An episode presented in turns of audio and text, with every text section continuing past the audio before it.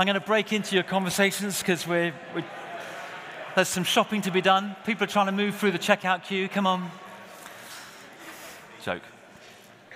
Uh, nice to see you. If we haven't met, my name is Tim. I'm the vicar here. In, in just a moment, I'm going to bring our reading. You, you might want to grab a Bible. I think there's one on a seat near you. I'm on page 1011. We take scripture seriously here. I'm going to read from um, John's account of Jesus' life. Little bit of context, because I won't read the whole uh, account. He's, he's performed what John describes as a miraculous sign. We sometimes think, you know, we talk about a miracle, and often we can use that to sort of refer to, oh, that's something amazing that's blessed me. Uh, and it did bless the people that were there. He, he took some um, loaves, five loaves and two fish, and uh, prayed to God, asked God to bless it. There's power in God's blessing. That's why the Church of England pays attention to what it blesses. Uh, and those loaves and those fish uh, miraculously fed about 20,000 people, 5,000 men. In those days, they only counted the men. Forgive me, women, children, everyone else. Uh, so, extraordinary mirac- miraculous sign, because it wasn't just that the people were fed, it was that it pointed to something greater, it pointed to uh, something significant. Uh, and Jesus goes on to, to say in, uh, well, let's just go. So that's the first bit of chapter 6. Uh, and then let's go, verse 35. Let's just read there. Jesus declared, I am the bread of life. Whoever comes to me will never go hungry. Whoever believes in me will never be thirsty. Uh, and just over to verse 51.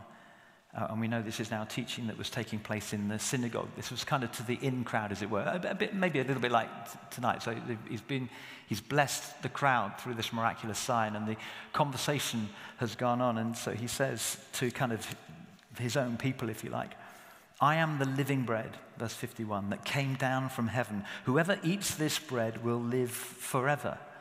This bread is my flesh, which I will give for the life of the world.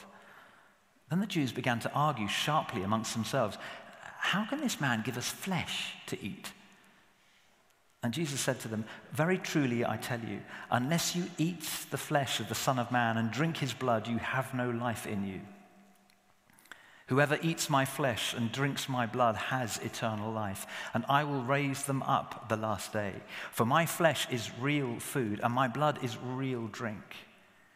Whoever eats my flesh and drinks my blood remains in me and I in them. Just as the living Father sent me, I live because of the Father. So the one who feeds on me will live because of me.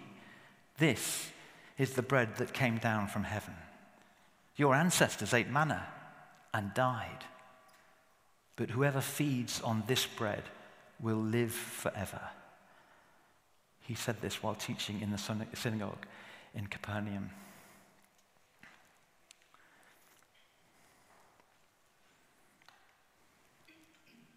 This is the word of the Lord. Thanks be to God, say the Anglicans.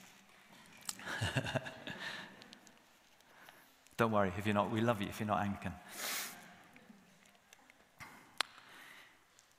I was at a school reunion um, some time ago, and actually, some time after I left school. how old I am.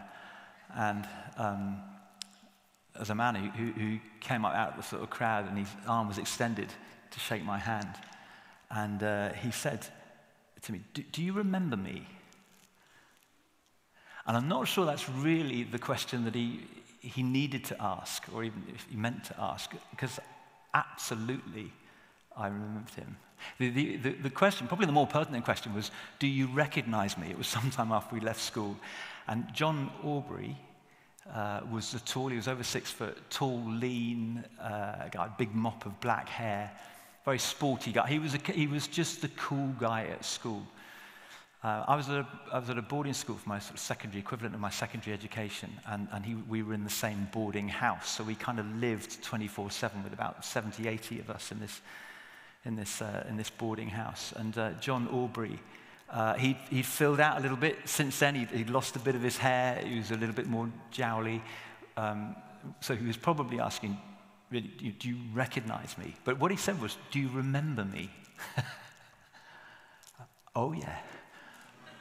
I remember John Aubrey. I will never forget John Aubrey. I'll come back to why in just a minute. But we're thinking about communion today as part of our worship. We're going to lead into an act of communion. And in the traditional service, there's a, a prayer that, that is prayed by the congregation before the prayer of consecration, where we, where we, we basically, you know, we offer the, the, the symbols of, of uh, the signs, bread and wine, as body and blood of Jesus. But before that, by way of preparation, is a prayer. It's known as the prayer of humble access. In other words, Eh, we, we pray this as we prepare to come towards the, the table to receive the bread and the wine. And in the traditional service, this may be familiar to, to one or two of you, we say this We do not presume to come to this your table, merciful Lord, trusting in our own righteousness, but in your manifold and great mercies. We are not worthy so much as to gather up the crumbs under your table, but you are the same, Lord, whose nature is always to have mercy. Grant us, therefore, gracious Lord, so to eat the flesh of your dear Son, Jesus Christ, and to drink his blood, that our sinful bodies may be made clean by his body and our souls washed through his most precious blood, that we may evermore dwell in him and he in us. Amen. Isn't that beautiful prayer? Powerful prayer. And a weird prayer. If we, I mean, the trouble is, we've become so familiar to these kind of things.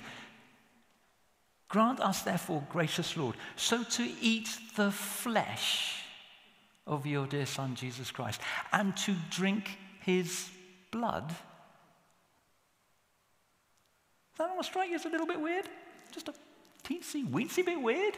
That we're going to pray, Lord, we'd like to eat your Son's flesh and drink his blood. Seriously, the early church, the opponents and accusers of the early church, as they began to re- rehearse prayers like that, accused them of cannibalism. And you can see why. And actually, if we think about it, a lot of people today accuse the church of just being, you know, irrelevant and, and out of touch and just plain weird, if not worse. And, and kind of, you can see why, can't you? It's just a bit weird. What, I mean, shortly, I'm going to invite you to take a little round little wafer and uh, dip it in the, the cup uh, which has some non alcoholic wine, and then you take the little wafer and the wine together and you say, Amen.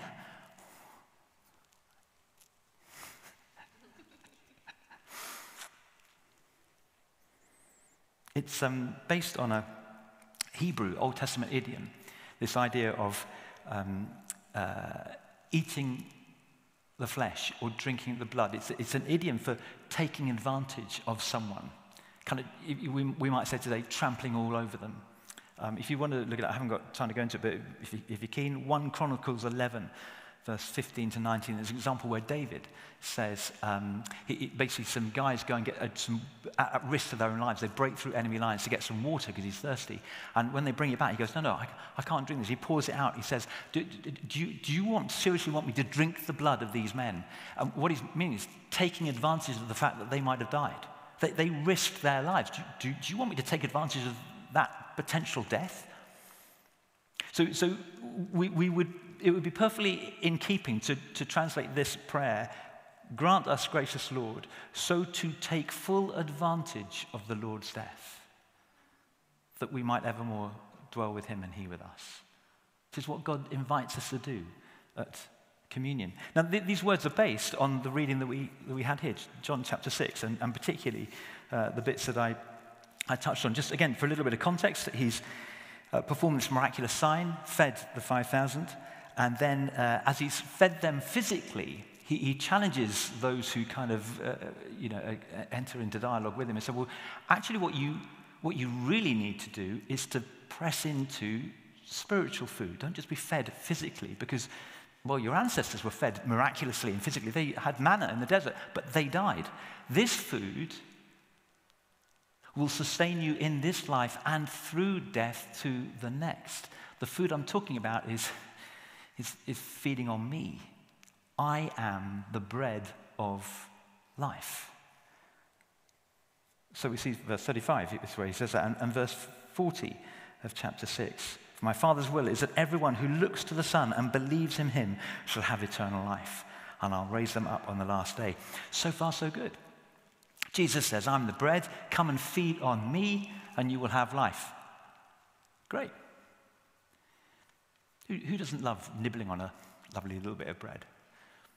Pop it in your mouth. Whoa, it's nice. Just, it tickles the taste buds? Particularly, we're a real fan of olive bread. Again, just Waitrose ruins us. Just next door, olive, oh my goodness, so a little slice of that, a bit of marge on there. Don't need anything else, just in it goes. Oh, love a bit of bread. Love a bit of bread. Jesus goes deeper. Jesus doesn't stop at, hey, have a little bit. Because we'd all, you see, as Christians, oh, it's nice, we can, we like, we love a little bit of Jesus, particularly if Jesus tastes nice. We'll fit him in. We can make room for Jesus, can't we, in our lives? I love a little bit of Jesus. Oh, yes. Nice little bit of Jesus. But then Jesus uses this weird phrase. I mean, bread, we, everyday, commonplace. We under, I don't need to tell you what bread does. Basic staple carbohydrate, good for us in you know, all things in moderation, but good for us. But then Jesus talks about flesh. Look at verse 54. Whoever eats my flesh and drinks my blood has eternal life, and I will raise them up on the last day. For my flesh is real food, and my blood is real drink. So, bread and flesh. What's, uh, what's Jesus doing here? Well, again, he's taking uh, Old Testament ideas. Remember, he's speaking to the Jews, he's engaging with his own people who are schooled in the Old Testament. And flesh basically describes a body drained of blood. In other words, a body that no longer lives, a body that is dead. It, flesh describes a corpse. So Jesus says, I am the bread of life. But if you, if you genuinely want to live, you will need to eat my flesh. In other words, you'll need to, as it were, eat my death. You, you will need to fully encounter the death that I encountered. You will need to die to yourself. Eating my flesh, Jesus says, is like dying to myself. Paul in uh, leader Paul into to the church in Galatia, and he's fantastic verse. You well worth committing it to memory. So you've got it with you. Galatians 2 and, and verse 20. Paul says, I have been crucified with Christ. I have been crucified with Christ. I've died with Christ. As he died, I, I, if I join myself to Christ in every aspect, not just nibbling a bit of bread, I'm eating his flesh. I've died with Christ. And I live no longer I, but Christ lives in me. Interesting. Use that little. I have been crucified with Christ. Next little phrase, and I live. I'm crucified, dead, and I live. How is that possible? Through the blood. Jesus says, unless you eat my flesh and drink my blood. Blood, by contrast to flesh, synonymous with death, blood is what gives a body life. Jesus' blood was poured out of him at his crucifixion, was offered to God as a, a sacrifice to him. Blood denotes life. As we, as we drink the blood of Christ, we are entering into his resurrection life. So we eat his flesh, we die to self, we enter his death. We drink his blood, we receive his resurrection life. Flesh, blood, death, life. That's what it is to follow Jesus Christ. I have been crucified with Christ, and I live no longer I, but Christ lives in me. The life I now live, I live by faith in the Son of God who loved me and gave his life for me. Paul writes to uh, the church in Rome. And he says, sums it up. This chapter 6 and verse 11. He's talking here about another um, sacrament, an outward sign of an inner reality uh, about baptism and what that symbolizes. Same kind of thing. You go down into the water, you die, you drown, and then you are raised to brand new life. See the, see the connection, the symbolism. And so he says, verse 11, chapter 6, Romans, says, In the same way, count yourselves dead to sin, but alive to God in Christ Jesus.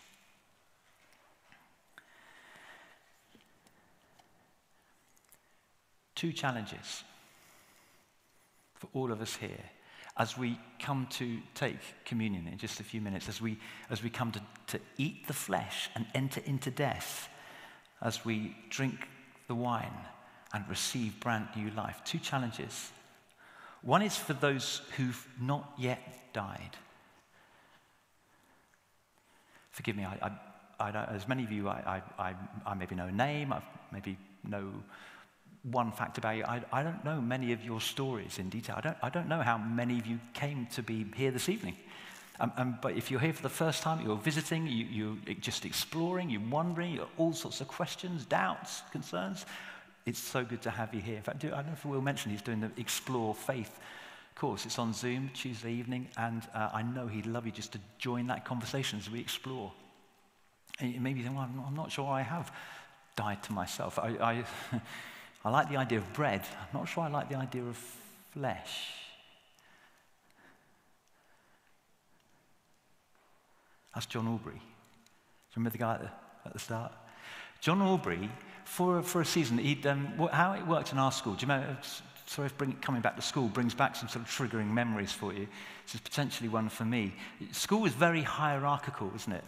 I mean, you sort of in the workplace, it doesn't kind of matter what age you are. It's, it's you know, it's, uh, it, it varies from profession to profession. But in school, you're very definitely, year nine are very definitely above year eight, and they're junior to year 10. Yeah? And, and so I was in year, the equivalent of year 11, and John Aubrey was in year 12. And in year 12, suddenly a lot of things changed. You, you were doing your A levels, so you jettisoned all the kind of top subjects you didn't like. And you got free periods where you could kind of, you, know, you could kind of louch around school just being free. And, um, and you could wear, in our school, you could, there was a kind of fairly grim, um, uh, kind of, you know, just grey school uniform. But in, in sixth form, you could wear your own jacket and your own tie and your own shirt colour. And John Aubrey did all of that. And he was just reveling. I think what it was was John Aubrey was reveling in his newfound freedom. And, and, and so just he, to, to, sort of extend that, just, you know, how kind of John Aubrey-ish can I be? Uh, in the evening, uh, supper, breakfast and supper were kind of cafeteria thing. At lunchtime, all the staff were in. It was a bit more formal, but we were left to ourselves breakfast, and, and, it was you just came in and served yourself. And I always tried to get into the dining room before John Aubrey in this little season, because if he was there first, when I came through the door, John Aubrey would look up, see me, and then just because he could kind of, he was cool, he was in the first 11 football, he was a really good hockey player, so he was kind of cool enough to get away with this in front of the whole house, including all the juniors. As I walked through the door, he'd go, Stillwell! Christian! Except he didn't go silent on the middle word.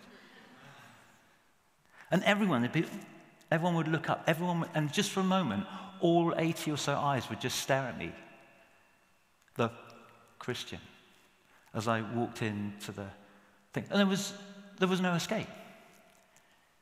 Now, my little story is about, I don't know, a year, year and a half earlier, I started going along to the Christian Union. I'd started listening to some talks that just made, they weren't sermons, they weren't, they, wow, they just made sense. It was like I was saying earlier on, I got some information that the Holy Spirit was working in that revelation that was beginning to transform me. So I wanted to, I was beginning to want to live a different life but, but I kind of hadn't been outed. You know, I sort of went along to CU, but no one kind of knew, really. A few people did, but it kind of was on the down low. I was still getting away with playing it cool. Maybe I could be like John Aubrey and wear my own jacket, and my own tie, and my own shirt one day. Yeah. And he, he, he stops that in its tracks as the door opens and I walk in. No, Christian. And I, I walk to the canteen, to, to, the, to the thing, to get my food. And I can hear boys two or three years junior to me sniggering. And I look around and see that my contemporaries are kind of just looking down at their food and, and away. And you know what's happening? I, I mentioned John Aubrey by name because I'm so grateful to God for John Aubrey. Because John Aubrey was the agent that God was using to bring about my death. I was dying to anything that was Tim Stillwell other than being rooted in Jesus Christ. Uh, Tim Stillwell, I was in the football team as well, and actually, just to um, put it out there, I was captain of cricket up until I uh, didn't. I wasn't. Yeah, no. Yeah. and I thought, hey, yeah, Tim Stillwell, he can play a forward defence, flick it over mid wicket. Yeah. Smack, doesn't matter. Doesn't matter because he's a Christian being exposed and outed in front of all his mates and those who were junior who were sniggering at him.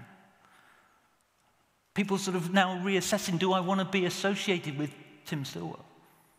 Because if I, like a few times we'd, we'd, have a really decent speaker who'd come to the CU, and I think, oh, but I, I wonder whether X or Y is ever likely to come. So he's got guys talk, it's on this topic, and you could see them going, I could see the cogs. Oh, yeah, oh, Oh, hang on. If I, if I go to the CU and John Aubrey finds out, then the next time I go to supper, ooh. and you can, you can see, ooh. And I had to decide, yeah, I could do that. I could say, hey, I know I go to the CU, but it's just, you know, I was just, I was just, you know, just interested. I might go to the mosque next time. I might as well find out about Buddhism. I, you know, I don't know what I think. It's all about God. We're all kind of okay. No. Christian, follower of Jesus Christ, not just nibbling bread eating flesh, dying to self.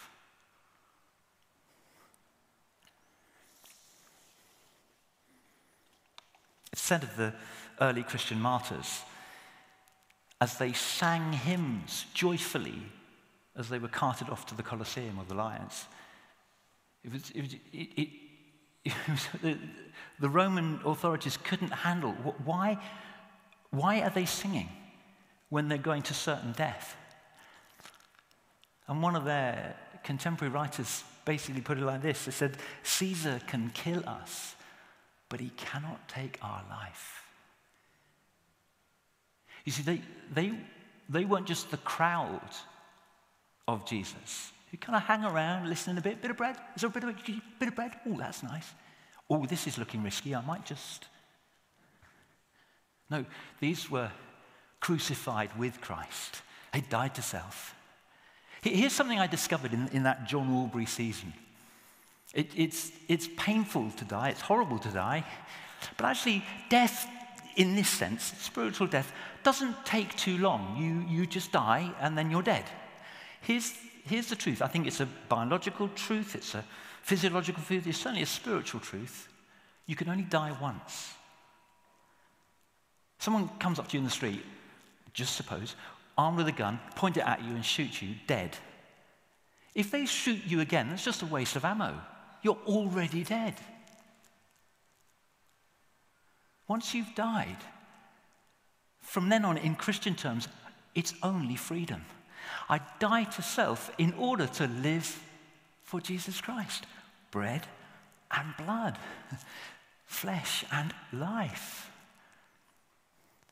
And the martyrs knew that, which is why they sang joyfully. Here's my, here's my question to, to challenge you as we, as we kind of come into land and prepare ourselves humbly to access bread and wine. When was your John Aubrey moment or season? When, if my experience, when were you outed? maybe at home, maybe at school, uni, Perhaps the canteen at work, the open plan office. Someone just asked a question out loud. Hey, are you, you know, your current affairs, aren't you, are you one of those God brothers? You go to church? You, oh, well, I've just bread. Well, yeah, actually, I, I follow Jesus Christ as best I can. I follow Jesus Christ because of God's love for me and his spirit filling me. Yeah. Yeah, The equivalent of, you Christian. Have you had that? Or maybe if it wasn't imposed upon you, you volunteered it. I, I, I voluntarily die with Christ. You, I don't know what your bio is on your Instagram or what you might put in a, an email conversation. Not, not, not just, well, I'm going to church. Ah, lots of people go to church. So they're in God. Yeah, lots of people in God. Jesus Christ and Him crucified. You, have you, as it were, in that sense, come out? Are you dead to self? Have you died? Eaten Jesus' flesh? And if not, please, no shame, no judgment. No, no, but here's, here's the question.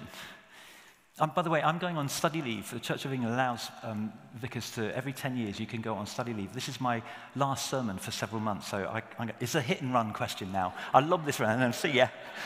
Do chat to Will if you'd like to.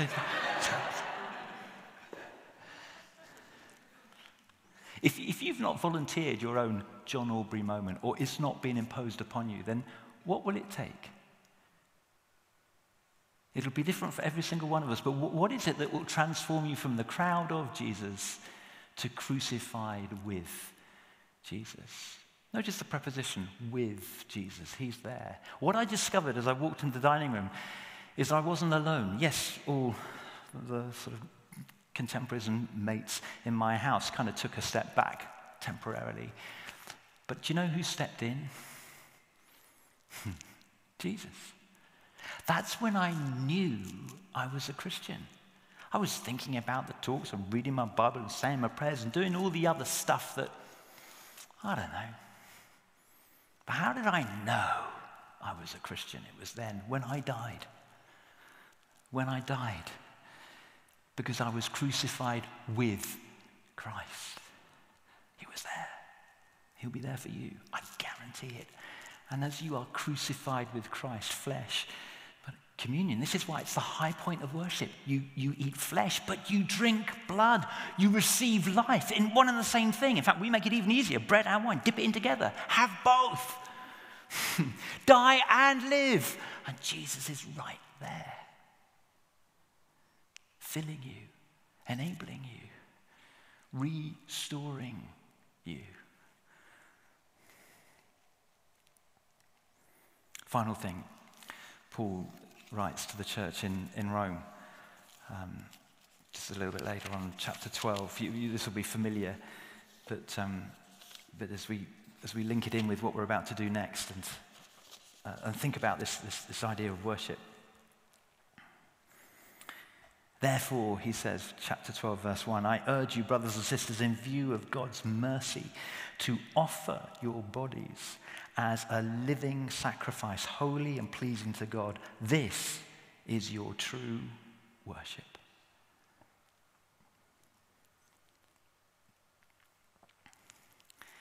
That's a, that's a wonderfully intriguing phrase, a living sacrifice. There's a juxtaposition there. Sacrifices die. You offer your body as a living sacrifice. And I think what it means is this that the John Aubrey moment for me was over 40 years ago. and when I said I died, I did. I died to self. And Christ is with me, giving me new life. I, so I, the life I live, I now live by faith in the Son of God who gave his life for me. That's, that's how I understand myself, see myself in light of Christ. New creation. But uh, say that, that, that deathing was a long time ago. And since then, you know, um, people are nice, not necessarily like John Aubrey was in that, that time. And they say nice things, and I think, oh, or, they affirm this or that, uh, things that I do, and I just think, oh, maybe I, I can begin to construct. Like what I'm effectively doing is just slowly crawling off the altar.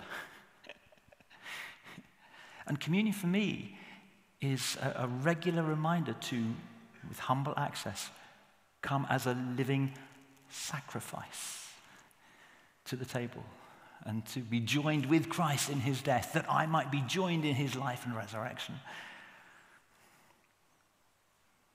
So please take seriously the invitation in a moment, which I'll issue to you. Draw near with faith. Receive the body of our Lord Jesus Christ, which he gave you, and his blood, which he shed for you. Eat and drink in remembrance that he died for you, and feed on him in your hearts with thanksgiving. Other parts of the church call this the Eucharist, from the Greek Eucharisto, I celebrate. And, and actually, that's made up, charis is the word for grace or gift. We celebrate the gift of God, the charis, the Eucharist. We celebrate the gift of God to enable us to experience his life as we die to self and live for him. Communion, the centerpiece of our worship, of life. Amen.